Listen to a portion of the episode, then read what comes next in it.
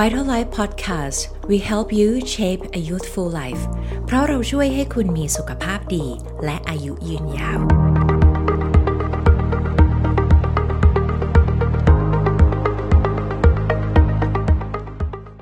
สวัสดีครับกลับมาพบกันอีกครั้งแล้วนะครับกับผมนายแพทย์อัธสิทธิ์อมรถนอมโชคนะครับเป็นแพทย์ผู้ชำนาญการด้านเวชศาสตร์ป้องกันและก็เวชศาสตร์ชราวัยประจำศูนย์ส่งเสริมสุขภาพแบบองค์รวมรักษาบางกะเจ้าและก็ศูนย์ส่งเสริมสุขภาพ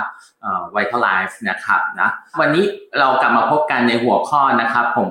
ผมเชื่อว่าทุกท่านเนี่ยก็คงมีความสนใจเกี่ยวกับเรื่องของผิวพรรณนะครับการดูแลรูปร่างนะครับเราจะทำยังไงให้ผิวพรรณของเรายังดูอ่อนกว่าวัยนะครับและยังคงความเป็นหนุ่มเป็นสาวมีรูปร่างที่ดีนะครับซึ่งการที่เราจะมีผิวพรรณที่ดีรูปร่างที่ดีเนี่ยมันเป็นสิ่งที่เราจะต้องมีวินัยแล้วก็ดูแลปฏิบัติตัวอย่างสม่ำเสมอนะครับวันนี้เราจะมาไขความลับของธรรมชาตินะครับเพื่อที่จะหาแนวทางในการที่จะทำให้อายุมันเป็นเพียงแค่ตัวเลขนะครับนะเพื่อไม่เป็นการเสียเวลานะครับเราก็จะนำคุณผู้ชมทุกท่านนะครับนะมาร่วมหาคำตอบนะครับกับหัวข้อที่เราจะพูดคุยกันในวันนี้นะครับให้อายุเป็นเพียงตัวเลขหรือ age is just a number นะครับนะโดยท่านวิทยากรที่จะมาพูดคุยกับเราในวันนี้นะครับแพทย์หญิงชนาทิพย์ ญาณอุบลนะครับอาจารย์เป็นแพทย์ผู้ชำนาญการด้านผิวพรรณความงามและเวชศาสตร์ชราวัยประจำศูนย์ส่งเสริมสุขภาพ Vital Life นะครับหรือคุณหมออ้อของเรานะครับสวัสดีครับน้องอ้อครับสวัสดีครับสวัสดีค่ะพี่อาจครับน้องอ้อครับไม่เป็นการเสียเวลาเลยพี่ว่าทุกคนคงอยากจะรู้แล้วแหละว่าเนี่ยเราจะทำยังไงที่จะทำให้เราเนี่ยยังคงความเป็นหนุ่มเป็นสาวผิวพรรณของเรายังมีสุขภาพที่ดีนะครับแต่ก่อนที่เราจะ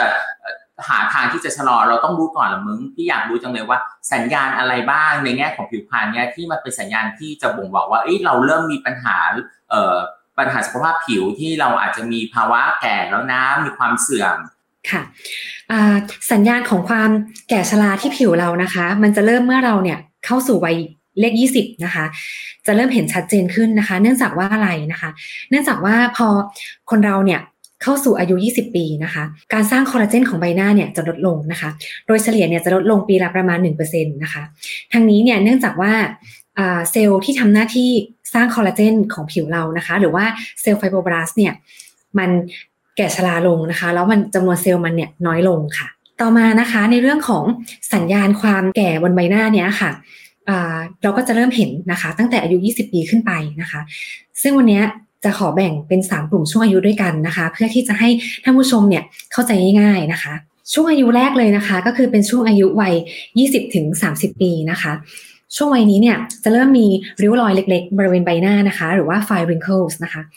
ซึ่งรอยย่นตรงเนี้ยมันจะเกิดขึ้นเวลาที่เรามีการแสดงสีหน้าหรือว่ามีการขยับของกล้ามเนื้อนะคะเช่นเราเห็นหางตาเวลาให้เรายิ้มนะคะเราเห็นเลข11บริเวณระหว่างคิ้วเวลาที่เราขมวดคิ้วนะคะหรือว่าเห็นริ้วรอยบริเวณหน้าผากนะคะถัดมานะคะก็เป็นในเรื่องของงานผิวนะคะเราจะเริ่มเห็นว่าผิวเราเนี่ยเริ่มมีรูขุมขนที่กว้างขึ้นนะคะเช่นบริเวณหน้าแก้มหรือว่าบริเวณจมูกนะคะหรือว่าบางคนนะคะเคยมีปัญหาที่เป็นสิวตั้งแต่วัยรุ่นนะคะก็อาจจะมีปัญหาในเรื่องของหลุมสิวตามมาด้วยนะคะถัดไปนะคะก็จะเป็นในเรื่องของความหย่อนคล้อยนะคะช่วงวัยนี้เนี่ยจะเริ่มเห็นความหย่อนคล้อยได้เล็กๆน้อยๆแล้วนะคะเช่นเป็นความหย่อนคล้อยบริเวณแก้มด้านล่างเกาะหน้าไม่ชัดนะคะเนื่องจากวัยเนี้ยบางท่านเนี่ยจะยังมีในเรื่องของ baby fat อยู่นะคะทำให้เห็นกระเปาะบริเวณแก้มด้านล่างได้ค่ะต่อมานะคะจะเป็นช่วงวัย 30-40 ปีนะคะช่วงวัยนี้ก็เป็นวัยที่เรากำลังสนุกกับการทำงานเลยนะคะคือวัยนี้เนี่ยค่ะสิ่งที่มันจะชัดเจนขึ้นนะคะก็คือพวกร่องต่างๆบริเวณใบหน้านะคะเนื่องจากว่าพอเราเข้าสู่อายุ25ปีเนี่ยเราจะเริ่มมีกระดูกบนใบหน้าที่เริ่มเกิดการยุบตัวนะคะแล้วพอเข้าสู่วัย35ปีเนี่ยการยุบตัวของกระดูกบริเวณใบหน้าเนี่ยมันจะชัดเจนขึ้นนะคะมันจะมีนัยสำคัญขึ้นมานะคะคือมันจะทำให้เราเห็นร่องต่างๆบริเวณใบหน้าเนี่ยชัดขึ้นนะคะไม่ว่าจะเป็นร่องใต้ตาทำให้เราดูเหนื่อยนะคะร่องแก้มหรือว่าร่องน้ำหมากเป็นต้นนะคะถัดมาในเรื่องของตัวริ้วรอยเนี่ยจากริ้วรอยที่เราเห็นตอนที่เราแสดงสีหน้านะคะก็จะขยับมานะคะเป็นริ้วรอยที่เราเห็นบนใบหน้าเราเลยนะคะแม้ว่าเราจะยังไม่ได้แสดงสีหน้าอะไรนะคะซึ่งตรงนี้เขาเรียกว่า static wrinkles นะคะ ซึ่งในภาวะแบบนี้คือเราไม่ต้องแสดงสีหน้าไม่ต้องยิ้มอะไรเราก็จะเห็นริ้วรอยขึ้นให้เห็นเลยใช่ไหมใช่ค่ะใช่ค่ะเราจะเห็นเลยว่าเราแบบมีริ้วรอยบริเวณรอบดวงตานะคะเห็นเลข11บริเวณหว่างคิ้วหรือว่าเห็นขีดบริเวณหน้าผากเลยส่วนหนึ่งมันเป็นจากการที่ปริมาณพวกแฟตที่บริเวณใบหน้าโวลูมมันลดลงด้วยหรือเปล่ามันเลยยิ่งทำให้เห็นชัดขึ้นใช่ค่ะก็คือส่วนหนึ่งเป็นในเรื่องของ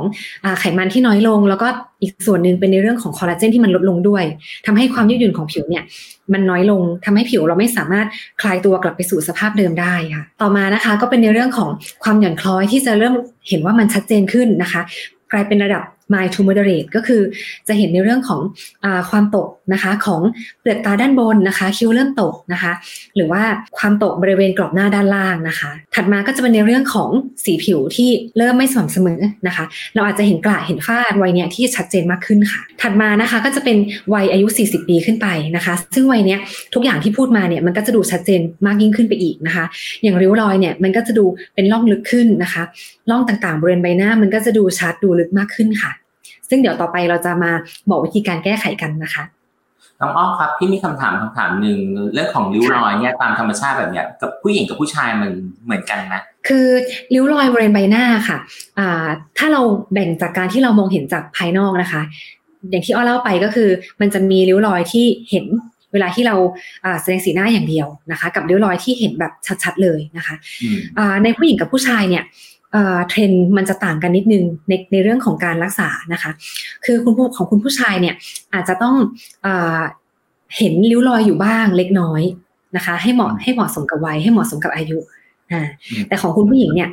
ส่วนใหญ่ก็คือจะไม่ค่อยอยากจะให้มีริ้วรอยเกิดขึ้นเลยนะคะแล้วก็อีกเรื่องนึงเนี่ยที่ตอนเนี้ยเป็นเทรนด์ที่กำลังมาก็คือในเรื่องของโงเห้งนะคะคือเราก็จะเชื่อว่า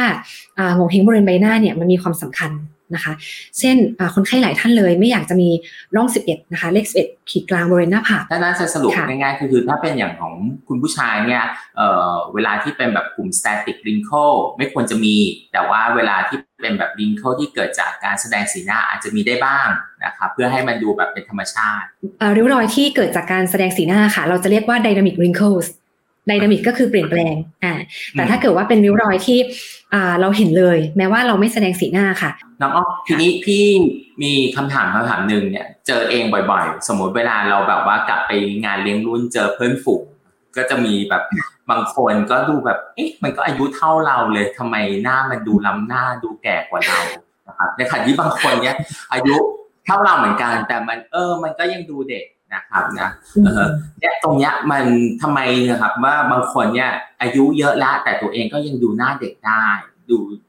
ดูเด็กกว่าอายุจริงซะด้วยซ้ำนะครับอันนี้มันมีวิทยาศาสตร์ที่จะมาอธิบายเหตุผลนี้ไหมครับมีแน่นอนค่ะคือในเรื่องของความอ่อนเยาว์บริเวณใบหน้าเนี่ยโอเคส่วนหนึ่งเราต้องยอมรับว่าพันธุกรรมเนี่ยมีผลนะคะหรือว่าเชื้อชาติเนี่ยมีผลนะคะแต่สิ่งที่มันเกินเหนือไปจากนั้นก็คือจะเป็นในเรื่องของการที่เราดูแลตัวเองละนะคะการดูแลตัวเองของเราเนี่ยค่ะเริ่มตั้งแต่ไลฟ์สไตล์หรือว่าการใช้ชีวิตนะคะไปจนถึงการใช้เทคโนโลยีทางการแพทย์เข้ามาช่วยนะคะซึ่งในปัจจุบันเนี่ยมันก็มีหลักฐานงานวิจัยทางการแพทย์มารองรับนะคะว่าคนสองคนเนี่ยที่พันธุกรรมใกล้เคียงกันนะคะแต่มีการดูแลตัวเองที่แตกต่างกันเนี่ยมันส่งผลต่อความอ่อนเยาว์ของใบหน้านะคะอันนี้ก็น่าสนใจมากเลยนะครับเพราะว่าอันนี้ก็เป็นสิ่งที่ตอกย้ำอีกทีนึงเนาะว่าคนที่มีวินัยในการดูแลสุขภาพผิวพรรณก็จะได้ผลลัพธ์ที่ดีกว่าคนที่ไม่ดูแลเลยนะครับนะทีนี้ที่มีคำถามว่าแล้วเราอ่ะควรจะต้องเริ่มดูแลผิวพรรณของเราเนี่ยตั้งแต่เมื่อไหร่ดีครับการดูแลตัวเองเนี่ยค่ะจะขอแบ่งเป็นอย่างนี้นะคะก็คือบางท่านเนี่ยมาดูแลตอนที่มีสัญญาณความแก่เกิดขึ้นบนใบหน้าแล้วนะคะก็คือพูดง่ายๆคือมารักษาเพื่อที่จะลดเลือนนะคะริ้วรอยหรือว่ามาแก้ไขความหย่อนคล้อยนะคะซึ่งตรงเนี้ยภาษาไทยคือเราจะเรียกว่าคืนความอ่อนเยาว์นะคะหรือตรงกับภาษาอังกฤษที่เรียกว่า rejuvenation นะคะแต่ในปัจจุบันเนี่ยเทรนด์เนี่ยรักษาอายุน้อยลงเรื่อยๆนะคะก็คือจะมีคนไข้กลุ่มนึงนะคะที่เข้ามาปรึกษาหรือเข้ามารักษาตั้งแต่ที่เขายังไม่มีสัญญาณของความแก่ชราบริเวณใบหน้ามากนักแต่เขาต้องการที่จะprevent หรือว่าป้องกันความแก่นะคะ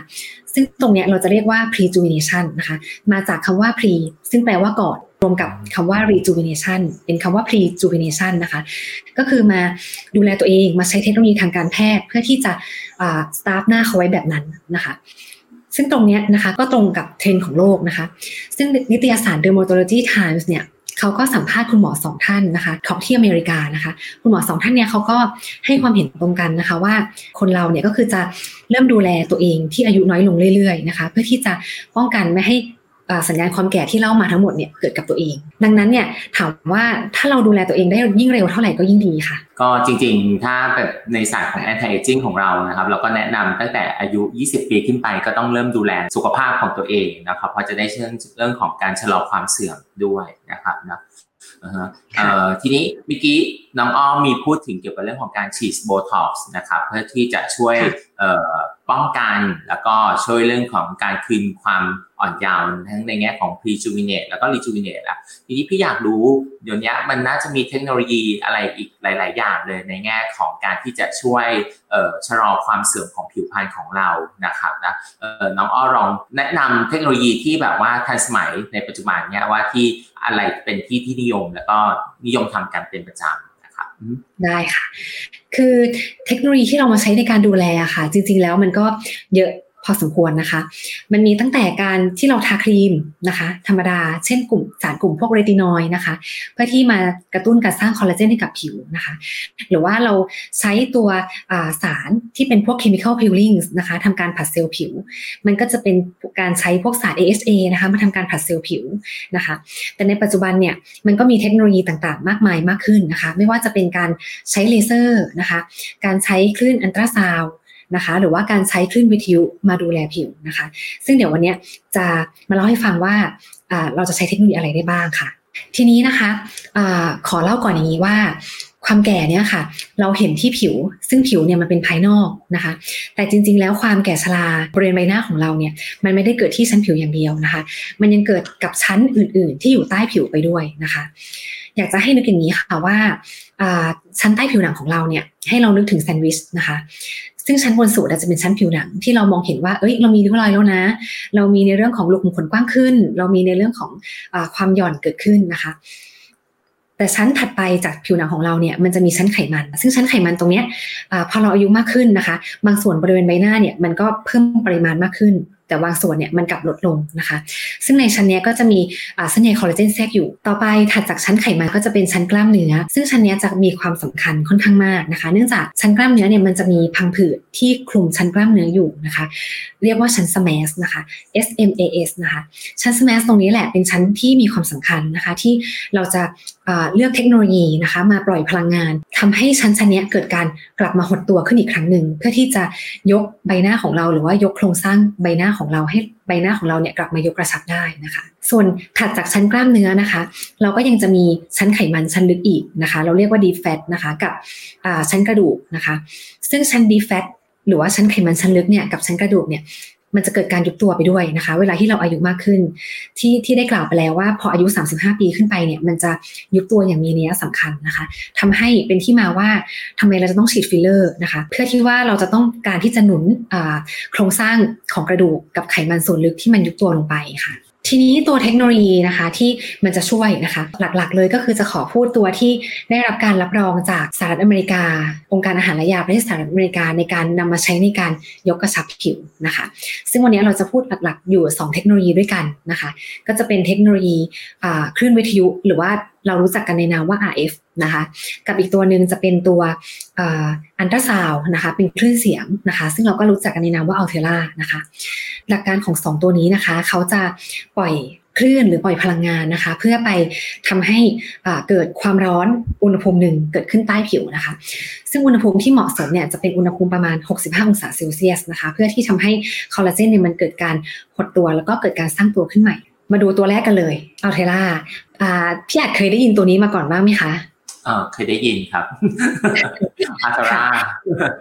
ปัจจุบันน่าจะแบบว่านิยมทำกันมากใช่ค่ะเป็นที่นิยมกันมากเลยค่ะก็คือตัว Altera เนี่ยค่ะมันก็คือเป็นไมโครโฟกัสอัลตราซาวด์นะคะซึ่งเขาจะได้รับการรับรองจากองค์การอาหารและยาประเทศสหรัฐอเมริกามาใช้ในการ lifting ก็คือในการยกกระชับผิวนะคะเขาจะสามารถทำการยกได้บริเวณยกคิ้วนะคะคนที่มีปัญหาคิ้วเริ่มตกนะคะก็สามารถมาทำ Altera ในการยกคิ้วได้นะคะแล้วก็สามารถนำมายกกระชับบริเวณกรอบหน้านะคะเพื่อแก้ปัญหากรอบหน้าไม่ชัดหรือว่าเริ่มมีเหนี่ยงเกิดขึ้นนะคะนอกจากนี้นะคะยังสามารถที่จะมายกกระชับบริเวณลำคอได้ด้วยนะคะแล้วก็สามารถลดเลือนริ้วรอยบริเวณเนินอกนะคะซึ่งตัว Altera เนี่ยค่ะเราอาจจะเคยได้ยินคำอีกคำหนึ่งเนาะก็คือ HIFU นะคะซึ่งจริงๆแล้วเนี่ย Altera มันก็เป็นกลุ่ม HIFU แต่ว่าจุดต่างกับตัว HIFU อื่นในท้องตลาดก็คือตัว Altera เนี่ยเขาจะมีเทคโนโลยี visualization ก็คือจะมีหน้าจอบ่งบอก real time เวลาที่แพทย์ทำการรักษาเนี่ยก็จะสามารถปล่อยพลังงานลงไปยังชั้นที่เราเห็นว่ามันเป็นปัญหาของคนไข้ได้อย่างแน่นยำค่ะเขาจะปล่อยพลังงานเป็นลักษณะโฟกัสอัลตราซาวด์นะคะแล้วก็อัลตราซาวด์เนี่ยก็ยังจะเป็นเทคโนโลยีในปัจจุบันที่ลงได้ลึกที่สุดนะคะก็คือ 4.5 มิลลิเมตรซึ่งสามารถที่จะปล่อยพลังงานลงไปยังชั้น SMAS มันเป็นชั้นที่พยุงโครงสร้างของใบหน้าอยู่ซึ่งถ้าเราสามารถปล่อยพลังงานลงไปชั้นนี้แล้วก็ไปทำให้ชั้น SMAS เนี่ยเกิดการสร้างคอลลาเจนขึ้นมาใหม่นะคะเกิดการหดตัวเกิดการกระชับเนี่ยใบหน้ามันก็จะถูกยกขึ้นค่ะตัวถัดมานะคะอันนี้ก็น่าจะเคยได้ยินเหมือนกันนะคะก็คือเป็นตัว Thermage นะคะตัว Thermage เนี่ยปัจจุบันนะคะรุ่นล่าสุดก็จะเป็น Thermage FLX นะคะโดยตัว Thermage เนี่ยเขาจะได้รับการรับรองจากประเทศอเมริกาเหมือนกันนะคะ FDA approved ในเรื่องของ skin tightening นะคะ tightening ก็คือกระชับนะคะเมื่อสักครู่ Altera จะเป็น lifting นะคะก็คือยกแต่ว่าถ้าเป็น Thermage เนี่ยจะได้ในเรื่องของ tightening ก็คือกระชับนะคะคือตัว Thermage เนี่ยเขาจะปล่อยพลังงานในลักษณะที่เป็นก้อนลงไปนะคะคือมันจะลงไปทุกชั้นผิวเลยนะคะตั้งแต่ผิวหนังชั้นบนนะคะผิวหนังชั้นล่างแล้วก็ลงไปยังชั้นไขมันนะคะดังนั้นข้อดีของตัว Thermage เลยก็คือเขาจะสามารถกระชับรูขุมขนได้นะคะทำให้ผิวเนี่ยดูเรียบเนียนขึ้นได้นะคะรวมไปถึงคนไข้ที่มีปัญหาในเรื่องของเหนี่ยงเยอะๆนะคะหรือว่าไขมันเยอะๆบริเวณแก้มด้านล่างหรือว่าเหนี่ยงเนี่ยตัว Thermage เนี่ยจะค่อนข้างสลายไขมันส่วนเกินเนี่ยได้ค่อนข้างดีทีเดียวเลยค่ะแล้วก็นอกจากนี้เนี่ยตัว Thermage นะคะก็จะมีหัวพิเศษนะคะในเรื่องของหัวตานะคะที่จะสามารถแก้ปัญหาคนที่เริ่มมีหนังตาเริ่มหย่อนนะคะบริเวณเปลือกตาเริ่มหย่อนหรือว่าริ้วรอยความหย่อนคล้อยบริเวณรอบดวงตาเนี่ยก็สามารถที่จะทำ Thermage ตาได้รวมไปถึงThermage เนี่ยก็จะมีหัวที่สำหรับทำตัวนะคะก็สามารถแก้ปัญหาผิวหย่อนคล้อยบริเวณลำตัวได้ด้วยนะคะโดยเฉพาะผู้หญิงหลังคลอดนะคะผู้หญิงหลังคลอดเนี่ยก็คือจะมีอาจจะมีปัญหาในเรื่องของหน้าท้องที่ไม่กระชับนะคะมีความหย่อนคล้อยแล้วก็สามารถที่จะมาทำตัว Thermage หน้าท้องเพื่อกระตุ้นการสร้างคอลลาเจนได้ค่ะทีนี้อยากถามนิดนึงน้องอ้อผู้ชายก็ทำได้น้องอัลเทอร่าเทอร์มาพวกนี้แล้วมันแบบมีผลข้างเคียงหรือว่ามีอะไรที่ต้องแบบที่เกิดขึ้นได้บ้างหลังการทำครับค่ะโอเคคำถามแรกนะคะก็คือคุณผู้ชายเนี่ยทำได้แน่นอนนะคะเพราะว่าคุณผู้ชายยุคปัจจุบันเนี่ยก็คือหันมาดูแลตัวเองมากขึ้นนะคะไม่เฉพาะในเรื่องของดูแลตัวเองจากภายในนะคะปัจจุบันเนี่ยคนไข้ที่เป็นผู้ชายเนี่ยก็เยอะขึ้นด้วยนะคะต้องการที่จะทำให้ใบหน้าเนี่ยดูอ่อนเยาว์นะคะแล้วก็ไม่ดูแก่กว่าวัยทีนี้ในเรื่องของผลข้างเคียงนะคะของการทำตัวเทคโนโลยียกกระชับเนี่ยเดี๋ยวจะเล่าให้ฟังก่อนว่าการดูแลตัวเองหลังทำหรือว่าผลที่เราจะคาดหวังได้เป็นยังไงนะคะคือหลังทำเนี่ยหน้าเราอาจจะมีอาการบวมได้เล็กน้อยนะคะประมาณในช่วง 1-2 สัปดาห์แรกหลังทำนะคะโดยเฉพาะกรอบหน้าด้านล่างแล้วก็เวลาที่เราจับหน้าเนี่ยอาจจะมีความรู้สึกเจ็บระบมได้นะคะซึ่งตรงนี้มันเป็นprocess กระบวนการของคอลลาเจนที่มันกำลังจะสร้างขึ้นซึ่งผลนะคะเราจะเริ่มเห็นได้ชัดนะคะที่1เดือน3เดือนแล้วก็จะเห็นชัดขึ้นแล้วเราก็จะเห็นเต็มที่เลยเนี่ยที่6เดือนนะคะแล้วก็จะอยู่ได้นานประมาณปีนึงนะคะถ้าเราใช้จำนวนช็อตหรือจำนวนลายที่มากพอนะคะแล้วเทคนิคการยิงที่ดีมากพอเนี่ยก็จะทำให้อยู่ได้นานถึง1ปีส่วนผลข้างเคียงอื่นๆนะคะก็คือ1ข้อห้ามคนที่จะไม่สามารถที่จะมาทำหัตถการตัวนี้ได้ก็คือ1ถ้าเกิดว่าตั้งครรภ์อยู่นะคะก็ต้องรอให้คลอดน้องอะไรเรียบร้อยก่อนคนที่มีในเรื่องของเพสเมเกอร์หรือเครื่องกระตุ้นไฟฟ้าหัวใจนะคะก็จะไม่สามารถทำได้นะคะเนื่องจากว่าตัวคลื่นเสียงหรือคลื่นวิทยุเนี่ยมันจะอาจจะไปรบกวนกระแสไฟฟ้าตรงนั้นนะคะแล้วก็คนที่มีการใส่พวกโลหะต่างๆบริเวณใบหน้านะคะหรือบริเวณใกล้เคียงบริเวณที่จะทำเนี่ยก็ต้องแจ้งแพทย์ให้ทราบก่อนเพื่อที่คุณหมอเนี่ยจะได้ระวังตรงบริเวณนั้นให้ค่ะ ครับก็เราก็ได้ฟังคุณหมออ้อพูดถึงเทคโนโลยีต่างๆในการที่จะช่วยในเรื่องของการชะลอความแก่นะครับแล้วก็ทำให้เราคืนความอ่อนเยาว์นะครับทีนี้คำถามสุดท้ายที่อยากจะลองถามคุณหมออ้อนะครับก็คืออยากให้คุณหมออ้อช่วยแนะนำขั้นตอนการดูแลตัวเองในด้านอื่นๆครับที่จะเอามาช่วยเสริมเพื่อที่จะช่วยชะลอเรื่องของปัญหาของผิวพรรณนะครับให้คงความเป็นหนุ่มเป็นสาวให้นานที่สุดครับได้ค่ะก็ช่วงต้นใช่ไหมคะเราพูดถึงการดูแลตัวเองโดยที่ใช้เทคโนโลยีทางการแพทย์เข้ามาช่วยแล้วนะคะต่อมานะคะก็จะมาเล่าถึงว่ามันมีการดูแลตัวเองยังไงนะคะการใช้ชีวิตยังไงที่เราจะมาช่วยในการชะลอไม่ให้ผิวของเราเนี่ยแก่กว่าวัยได้นะคะปัจจุบันนะคะก็คือเราอาจจะเคยได้ยินคำว่า epic genetics นะคะEP เนี่ยแปลว่าเหนือนะคะ genetics ก็คือยีนนะคะมันมีตัวอะไรนะคะที่มันมามีอิทธิพลเหนือยีนของเรานะคะหรือมันมา modify มาดัดแปลงการแสดงออกของยีนเราได้นะคะพวกนี้มันก็จะเป็นในเรื่องของการใช้ชีวิตของเราละนะคะการดูแลตัวเองของเราละนะคะไม่ว่าจะเป็นในเรื่องของระดับฮอร์โมนในร่างกายนะคะการนอนหลับพักผ่อนที่เพียงพอการรับประทานอาหารนะคะรวมไปถึงมลภาวะบุหรี่หรือว่า PM 2.5 รวมไปถึงการเผชิญแสงแดดของเรานะคะอย่างแรกกันเลยนะคะก็คือตัวแสงแดดนะคะเชื่อว่าหลายคนเนี่ยทราบอยู่แล้วแหละว่าแสงแดดเนี่ยมันมีผลกับผิวนะคะทำให้ผิวเนี่ยเกิดทั้งในเรื่องของริ้วรอยนะคะเกิดทั้งในเรื่องของจุดด่างดำนะคะทีนี้เนี่ยเราจะมีวิธีการดูแลตัวเองยังไงล่ะเกี่ยวกับแสงแดดนะคะอันดับแรกนะคะก็คือครีมกันแดดนะคะครีมกันแดดเนี่ยคืออยากจะให้ทุกคนใช้เป็นเหมือนกับว่าตื่นมาฉันต้องล้างหน้าฉันต้องแปรงฟันก็คิดว่าทุกคนเนี่ยควรจะต้องใช้ครีมกันแดดในทุกๆวันอยู่แล้วนะคะทีนี้เราจะเลือกยังไงนะคะเราควรจะเลือกตัวที่ปกป้องทั้งรังสี UVB นะคะซึ่งเราดูได้จากค่า